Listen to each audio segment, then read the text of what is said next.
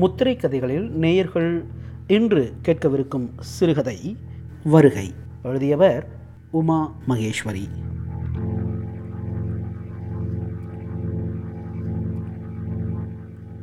உமா மகேஸ்வரி தொண்ணூறுகளில் எழுதத் தொடங்கிய படைப்பாளிகளில் மிகவும் முக்கியமானவர். இதுவரை மூன்று சிறுகதை தொகுப்புகள் வெளிவந்துள்ளன. சுமார் நாற்பது கதைகளை எழுதியுள்ளார். ஒரு நாவலையும் மூன்று கவிதை தொகுதிகளையும் வெளியிட்டுள்ளார். தமிழில் உள்ள பெண் எழுத்து தொடர்பாக பேசும்போது உமா மகேஸ்வரியின் இடம் தனித்ததாக உள்ளது. ஆணாதிக்கத்தின் பல்வேறு பரிமாணங்களையும் மிக நாசூக்காக உமா மகேஸ்வரி வெளிக்கொண்டு வந்துள்ளார். தமிழ் சிறுகதை நாவல் படைப்பாளர்களில் குறிப்பிட்டு சொல்லக்கூடியவராக உமா மகேஸ்வரி கருதப்படுகிறார்.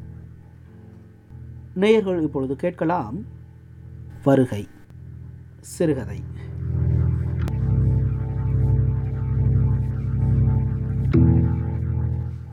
புத்தகங்களை மட்டுமல்லாது கடிதங்களையும் விதவிதமாக வகைப்படுத்தலாம் என்றே தோன்றுகிறது.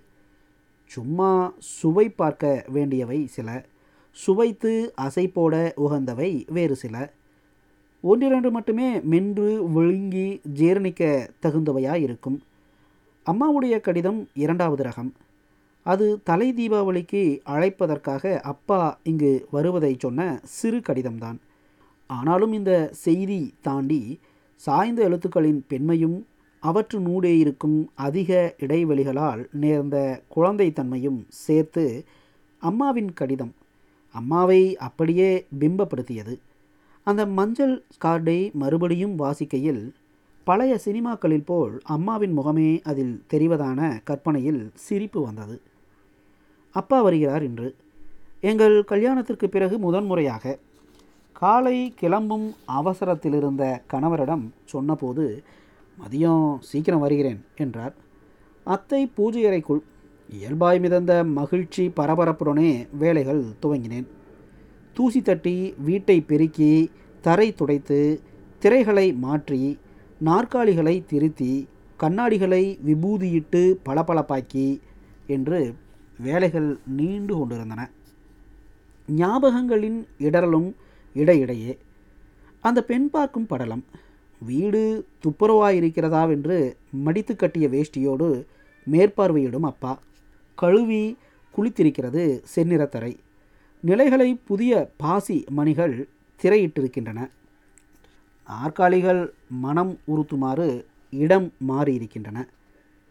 நான் அப்பாவின் கால் நகங்கள் எத்தனை ஆரோக்கிய சிவப்பென்று வியந்தபடி அசௌகரியமான அலங்காரங்களின் உறுத்தலோடு வீடும் நானும். நினைவுகள் கால நீரோட்டத்தினாலும் கண்ணீரின் உப்பாலும் துருப்பிடிக்காத தன்மையன. அப்பாவை ஒட்டி எனக்கென்று பிரத்யேகமான நினைவுகள் அதிகமாக இல்லைதான் ஆறோ ஏழோ வயதில் என் கொலுசு தொலைந்தபோது பொறுப்பே கிடையாது பொட்டக்கழுதைக்கு போய் தொலை எங்கேயாவது. என்று ஆத்திரத்தில் வினோதமாய் அழகுற்று கனன்றன அம்மாவின் கண்கள்.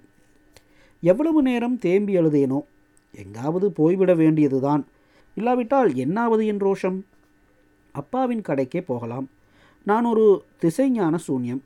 பாதங்கள் போனதெல்லாம் பாதை என்றானது. கண்ணாடி பெட்டிக்குள்ளே இனிப்புகள் மாலைகள் தொங்கும் பூக்கடைகள் சென்ட்ரல் தியேட்டர் முக்கில் துளிக்கூட சிதறப்படாமல் சீரான கூடாக மாறி மாறி ஆற்றப்படும் மசாலா பால். கலர் கலராக கனவுகளை விற்கும் பலூன்காரன். வெந்து தீக்கும் தார் ரோடு. சுற்றி வீரிடும் வாகனங்கள். ஆனால் அப்பா நீங்கள் எங்கே? ராட்சச தபால் பெட்டிக்குள் விரல் விட எட்டி தோற்கிறேன். அழுது நின்ற என்னை யாரோ அப்பாவிடம் கொண்டு சேர்க்கிறார்கள். கண்டதும் கதறி அம்மாவை புகாரிட்டதை எத்தனை புன்னகையோடு கேட்கிறார். பஞ்சு மிட்டாயினால் சிவப்பாகிய நாக்கை நீட்டி பார்த்தபடி என்னையும் விபூதியும் மணக்கின்ற அப்பாவின் தோள்களில் சாய்ந்து தூங்கி போன போது வீடு வந்துவிட்டது. அப்பாவின் அருகாமையோடு ஸ்பரிசம் உணர்ந்தது முதலும் கடைசியுமாக அப்போதென்றே நினைவிருக்கிறது. என்னை காணாமல் தேடி பயந்து அழுதிருந்த அம்மா எங்கடி போய் தொலைஞ்ச? என்று சீறியதை எப்போது நினைத்தாலும் என்னை அறியாமல் புன்னகைப்பேன். அப்பாவோடான நெருக்க உணர்வு அத்தோடு தீர்ந்தது. அதன்பின் அவர் எப்படியோ அதிகம் பேசாதவராக ஐந்து ஆண்டுக்கு ஒருமுறை புன்னகைப்பவராக பயந்து தயங்கி ப்ராக்ரஸ் ரிப்போர்ட்டில் கையெழுத்து கேட்க வேண்டியவராக மாறிப்போனார். முதலிடமோ கணிதத்தில் மட்டமோ பாராட்டும் இல்லை வசவும் இல்லை பெண் குழந்தைதானே எப்படி படித்தால் என்ன என்ற அலட்சியமா? எப்படியும் நன்றாகவே படிப்பாளெனும் நம்பிக்கையா? எதுவென்றே புரிய வழியற்று சிறிதும் உணர்வுகளை சிந்தி காட்டாத கடினமுகம் இறுகிய இதழ் நுனிகள் ஓரப்பார்வையில் ஆணைகளோடு கடுமையற்ற மௌனத்தில் கட்டளைகளோடு அப்பாவின் செங்கோல். ஆடலாவது பாடலாவது படிப்பை மட்டும் கவனி. சரிப்பா படிப்பை நிறுத்து சமையல் கற்றுக்கொள். ஆகட்டும் அப்பா கற்றதெல்லாம் போதும் கல்யாணம் செய்திக்கோ. தங்கள் சித்தம் எந்தன் பாக்கியம் தந்தையே? அடுத்த அபிப்பிராயத்திற்கு இடமே தராத அழுத்தமான சொற்சாதுரியங்களினால் சர்வம் அப்பாமயம். எல்லாம் வல்ல எங்கும் நிறைந்த யாதுமான அவருடைய எழுதாத விதிகள் இயற்றாத சட்டங்கள். அழிக்கவியலா ஆజ్ఞைகளை பிறப்பித்தாரேயன்றி ஒருபோதும் கோபித்ததே இல்லை. அவருக்கு கோபம் வந்து விடுமோ எனும் முந்திய பய உணர்வால் அத்தனையும் சரியாய் நடக்கும். ஏனென்றே தெரியாமல் அவரை எதிர்கொள்ளும் போதெல்லாம் அஞ்சி நடுங்குவேன். எதற்கென்றே புரியாமல் அவரது பிரம்மாண்ட செருப்புகளில் என் சிறு பாதத்தை நுழைத்து பார்த்தும் சொட சொடக்கும் கைக்கடிகாரத்தை என் மணிக்கட்டில் இட்டு ரசித்தும் ரகசியமாய் சந்தோஷப்படுவேன். இத்தனை பிரசித்தி பெற்ற என் அப்பா உன் தாத்தா இன்று விஜயம் செய்கிறாரடா கண்ணே என்று என் வயிற்றில் குனிந்து ஐந்து மாத கருவிற்கு அறிவித்து கொண்டேன். புழுதியாகிவிட்ட வராந்தாவை மறுபடி துடைக்க சொல்லிவிட்டு அத்தை எதிர் வீட்டுக்கு போனார்கள். அதன்பின் சமையலறையில் இருட்குழுமை கழுவிய கோழிக்கறி துண்டங்களில் சிறியவை குழம்புக்கு பெரியவை பொறிக்க என்று பிரித்தேன். பிரியம் கலந்த இனிய எதிர்பார்ப்புகளோடு செய்யப்படும்போது சாதாரண செயல் என்பது போய் ஒரு கலைத்தன்மை படிந்து விடுகிறது சமையலில். காய்கிற எண்ணெயோடு அசைவ நெடி மசக்கையினால் குமட்டுகிறது. ஆனால் இது அப்பாவிற்காக. ஒப்பிடும்போதும் காரம் சேர்க்கையிலும் ரசிப்பில் அவரை மலரச் செய்ய வேண்டும் என்பதில் குறிப்பாய் கவனம் கொள்கிறேன். குவிந்து பதியப்போகும் முதல் ஒளியில் பீரிட்டு பிரவகிப்பதற்காக விம்மி புடைத்திருக்கிறது நிசப்தம். மின்விசிறியின் சுழற்சியை கடலோசையாகவும் குழாய் நீர் சத்தத்தை அருவியாகவும் பெரிதாக்கி விரித்து மிரட்டும் அது.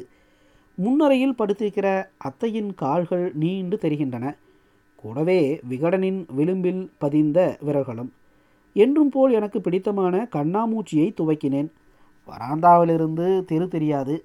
ஆனால் வீட்டை கடப்பவர்களை கம்பி வலை வழியே தான் காண முடியும். தனித்தனியாக காலடி ஓசைகளிலிருந்து வீட்டை தாண்டப் போவது யார் என்று கண்டுபிடிப்பது என் தினசரி விளையாட்டாகிவிட்டது. விசுக் விசுக்கென்று சிற்றடிகள் வீரணன் செட்டியாருக்கு சொந்தம். நீண்டு நிதானமாய் தேய்ந்த செருப்பின் ராகத்தோடு நடப்பது வழக்கமாய் பிச்சை கேட்டு வரும் முதியவர். உஷாக்கா காற்றில் கால் பாவாது மிதக்கும் நடையாய் தெரிவார்கள். லயம் விடாத சீரான கொலுசு சத்தத்தில் மணிமொழி பிடிபட்டு விடுவாள். இதில் அப்பாவை காட்டித்தரும் காலடிகள் எப்போது? தென்னங்கன்றுகள் மண்ணில் முகம் மறைத்து தோகை மட்டும் காட்டின. மருதாணிக்கு நீரூற்ற மறந்தே போனேன் என்று சிப்பு சிப்பாய் அடுக்கிய நெல்லி இலைகளை எவ்வளவு நேரம்தான் பார்ப்பது? கொத்துக்கு எத்தனை இலை என்று கூட எண்ணியாயிற்று. தூர வீடுகளில் பூதாகர பூரணாக ஆண்டனா ஊறுகிறது. பொறுக்காது எப்பொழுது வந்தேன் வாசலுக்கு? இதோ தெருமுனையில் பூர்த்தியாகாத புள்ளி சித்திரமாக அப்பா தெரிகிறார். நடக்க நடக்க அவர் உருவின் வெளிக்கோடுகள் ஒளி தீற்றுகின்றன. அருகில் நெருங்கி தெளிவான விவரங்கள் கொண்டு முழுமையாகிவிட்டார் அவர். பதற்றத்தின் உச்சியில் வார்த்தைகள் வழுக்குகின்றன. வாங்கப்பா என்பதற்குள் வாயுலர்ந்து விட்டது எனக்கு. அவர் முகம் புறவையிலால் சிவந்திருக்கிறது. கூடத்தில் நுழைந்து காலை நீட்டி கைகளை சுருக்கி மடக்கி ஒரு நாற்காலியில் அமர்கிறார். அவரின் கம்பீர உயரத்திற்கு அது போதவே இல்லை. ஏனப்பா லேட்? அம்மா ஏன் வரலை? அவங்க எப்படி இருக்காங்க? தங்கைக்கு செமஸ்டர் எப்போ? தம்பிக்கு லீவ் விட்டாச்சா? என்று அவருக்கு பதில் சொல் அவகாசமே தராமல் கேள்விகளை ஒட்டுமொத்தமாக அடுக்குகிறேன். ஒரே வீட்டில் பதினெட்டு வருடங்கள் அவர் அருகே இருந்தபோது நாங்கள் பேசிய மொத்த வார்த்தைகளை விரல்களால் எண்ணிவிடலாம். ஆனாலும் முன்பிருந்த என்னவோ ஒன்று இற்று போய் இப்போது ஒரே நிமிடத்தில் கேட்டு நிறைந்த வார்த்தைகளிலிருந்து புதிதாய் ஒரு புரியாத அந்நியத்தன்மை முளைத்திருப்பதை விரும்பாமல் உணர்ந்தேன். அதே நிதான தெளிவோடு இரண்டே வாக்கியங்களில் எனக்கு பதில் தந்து தானும் சில சம்பிரதாய வினாக்களை துவக்கி கொண்டிருந்தார் அப்பா. அத்தை வந்தார்கள். வாங்க வாங்க என்று வரவேற்கவும் குறுகி எழுந்தார். அவர் நீட்டிய பையோடு நான் சமையலறைக்கு போய் தேங்காய் மிட்டாய் மாம்பழங்கள் ஆப்பிள்கள் நாரத்தங்காய் ஊறுகாய் சிப்ஸ் கமக்கட் கூழ் வடாம் என்று பொட்டலங்களை அதிலிருந்து எடுத்து வைத்துவிட்டு காப்பிக்கு பாலை அடுப்பில் ஏற்றினேன் கூடத்திலிருந்து திணறி கோர்த்த வார்த்தைகள். தலை தீபாவளிக்கு ஒரு வாரம் முன்னதாகவே மகளையும் மாப்பிள்ளையும் அனுப்பி வைங்க சம்பந்தியம்மா. சரி. அதன் பின் நிறுத்தங்களால் துண்டாடப்பட்ட சொற்பிண்டங்கள் சில. என் வயிற்று சிசு உயிருள்ள கடிகாரம் போல் ஒரு முறை துடித்தது. அவர்கள் இருவரின் பேச்சை அசிங்கமான வெற்றிடங்கள் அகன்று கோரப்படுத்தி கொண்டிருக்கின்றன. நீண்ட மௌனத்திற்கு பின் அப்போ நான் கிளம்புறேங்க என்று அப்பா சொல்லவும் காப்பியோடு விரைகிறேன். எப்படியோ அந்த நாற்காலி இப்போது அப்பாவிட உயரமாகி விட்டிருக்கிறது. ஒரே விழுங்கில் காப்பியை குடித்து எழுகிறார். எனக்கே கேட்காத முணுமுணுப்பில் தயங்கி முகம் வியர்த்து அப்பாவை இருந்து சாப்பிட்ட பிறகு போகலாம் என்று உபசரிக்க முனைகிறேன். போய் வருகிறேன் என்று நடந்து விடுகிறார். திடுமென அப்பா ரொம்பவும் வயோதிகமாகி போனார். தெருமுனையில் அவர் முதுகு புள்ளியாகி கரையும் வரை பார்த்து நிற்கிறேன். தெளிவற்ற வீதியின் சூன்யத்தில் அப்பாவின் சுவடுகள் எங்கே தொலைந்தனவோ தெரியவில்லை. அத்தையின் அறையில் படுத்து நீண்ட கால்கள். என் அடிவயிற்றில் சிறு வலியொன்று குமிழ்ந்து நொறுங்கி பெருகுகிறது. அழுதால் தேவலை என்றிருக்கிறது. ஆனால் ஏனோ முடியவில்லை. நேயர்கள் இதுவரை கேட்டது வருகை சிறுகதை. எழுதியவர் உமா மகேஸ்வரி.